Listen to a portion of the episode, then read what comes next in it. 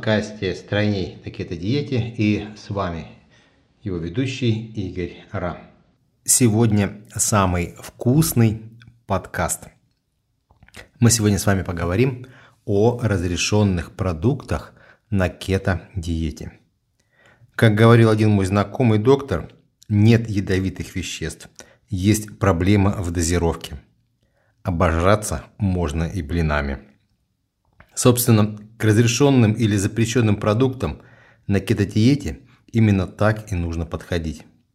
Вся проблема в дозировке.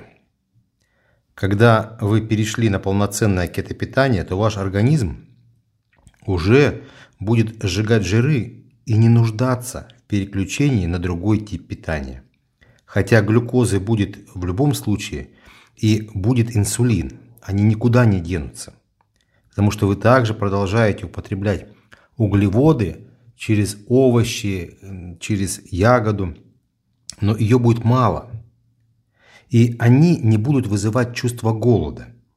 И не будет так называемой гликемической качели.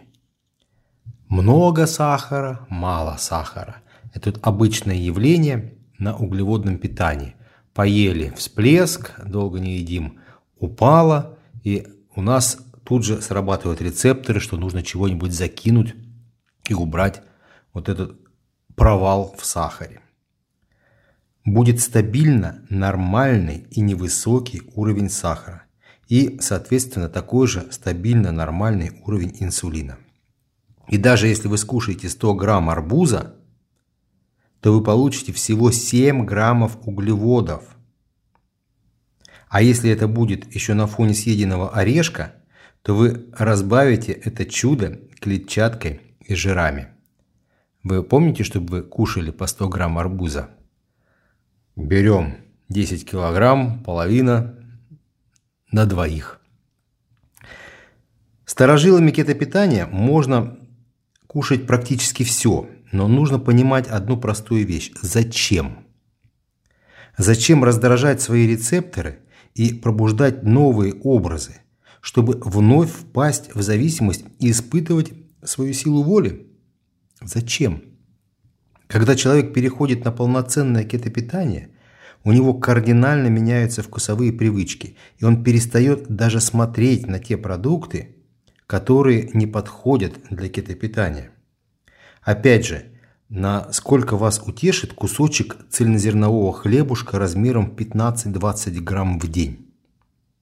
Потому что больше, к сожалению, не получится. Суточная норма углеводов должна быть 50-70 грамм. И то углеводов, содержащих клетчатку. С таким кусочком хлебушка вы лишаете себя огурчика, зелени и других углеводов, которые несут в себе еще и витамины к тому же.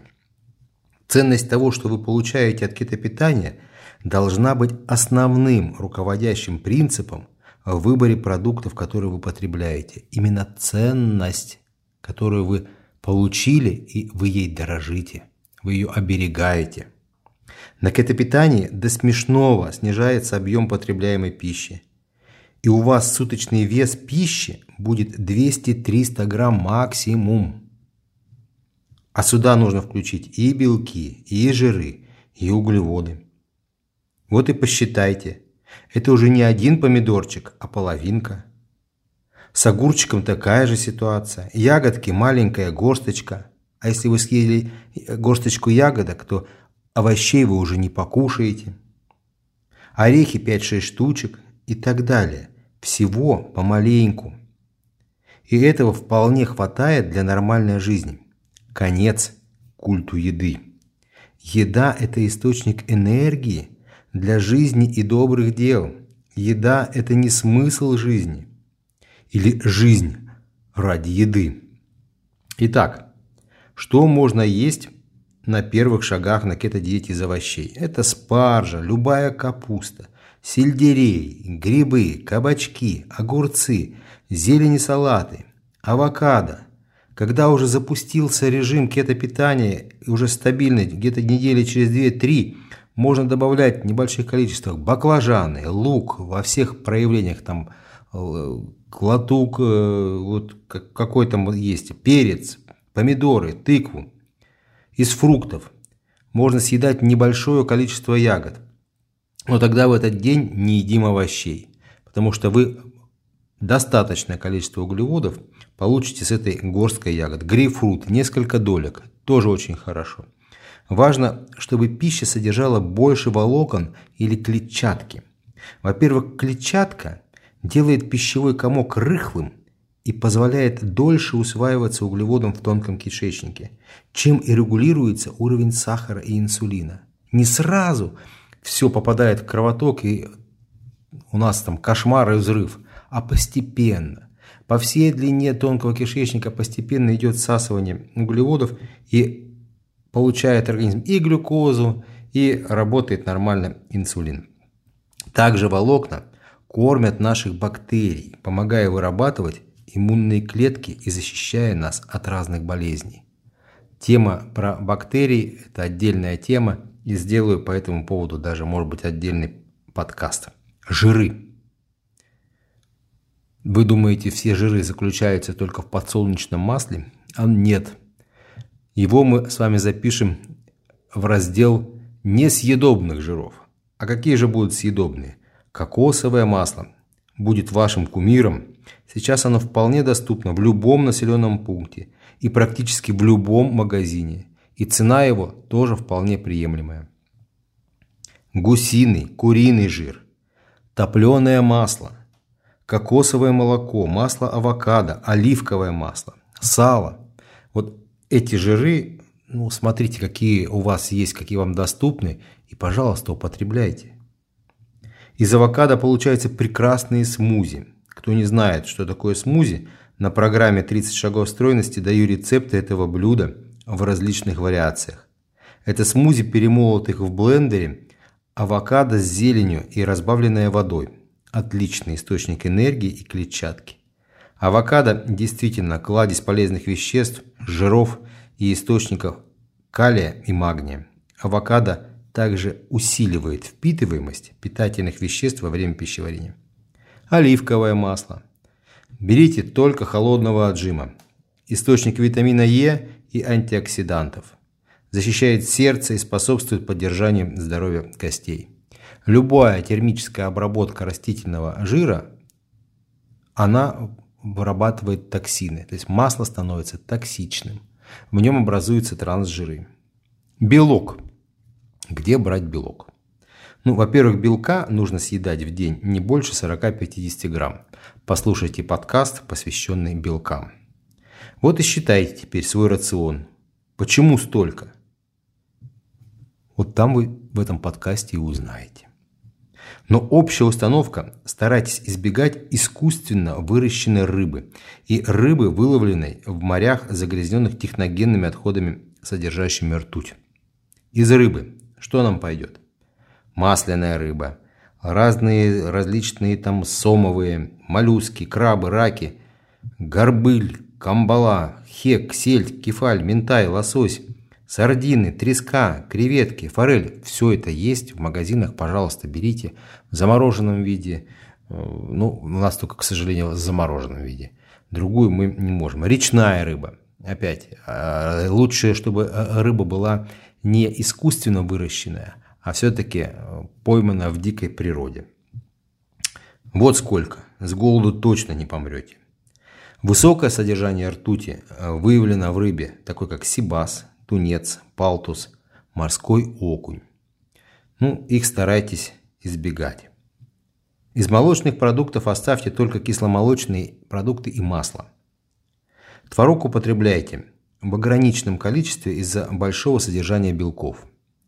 А так, пожалуйста, сливочное масло, топленое масло, сливки, сливочный сыр, сметана жирная. Вот чем жирнее, тем лучше из сыров пармезан, бри.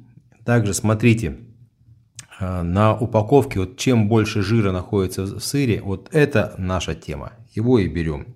Йогурт греческий, без всяких добавок а, ароматизаторов, э, подсластителей. Вот греческий йогурт, классический рецепт, где чисто кисломолочный продукт с бактериями. Очень полезная вещь. Умеете делать сами йогурты? Пожалуйста. Курунговиты доктора Шаблина – загружаете в йогуртницу, сами выращиваете прекраснейший йогурт и потом кушайте. Кефир – то же самое. Источник бактерий, источник полезных веществ. Яйца – прекрасный источник сбалансированных аминокислот. Предпочитайте яйцо кур на естественном откорме, чем яйцу с птицефабрик.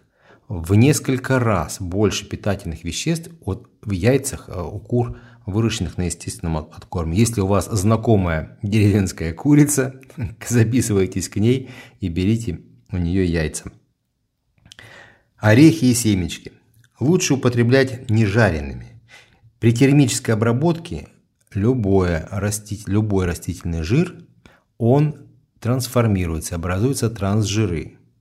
Поэтому избегайте э, любых жареных орешков и семечек и э, старайтесь перед тем, как употребить орешки, замочить их, собственно, как и семечки. Ну, можно с вечера замачивать. А воду потом сливайте. Во-первых, оттуда э, вытягиваются ненужные токсичные кислоты, и с другой стороны размягчается оболочка – Каждый орешек, каждая семечко содержит оболочку, которая защищает это семечко даже от прорастания. Может годами семечко лежать в земле и не прорастать, потому что защищает его оболочка. Но когда появляется тепло, когда появляется влага, эта оболочка разрушается. Поэтому если вы замачиваете орехи и семечки перед употреблением, хотя бы на несколько часов, вы получаете хороший усвояемый продукт, и у вас не будут образовываться вот эти шлаки от оболочек. Подходят орехи для питания. Макадамия, бразильский орех, пекан. Это вот передовики. Вот это самые элитные орехи, которые мы употребляем. Миндаль в небольших количествах можно. Семена черного тмина, какао-бобы. Вот не шоколадки, а именно вот какао-бобы. Сейчас вот все, что я сейчас называю, оно сейчас стало доступным еще в виде урбеча. Про урбеч я тоже отдельно расскажу. Семена чия, семена льна, псилиум, семена тыквы, подсолнечника. Вот смотрите, насколько разнообразно можно составить меню. И все это не смотрите и не считайте, что как это дорого. Вот вы до перехода на кето-диету вы съедали ведрами пищу в день. Вот по-другому не назову. Сейчас вот эти же самые продукты вы будете съедать стаканами или ложками, то есть в разы меньше. И то, что вам кажется, что цена большая, а в итоге у вас получается, что ваше питание станет экономически и финансово выгоднее и дешевле. И еще учтите, что вы на кето-питании – начинаете меньше болеть, соответственно, меньше затрат на лечение. Очень выгодное питание. А те, кто уже решился с нами пройти курс 30 шагов стройности, добро пожаловать. Ссылка на курс в описании к этому подкасту.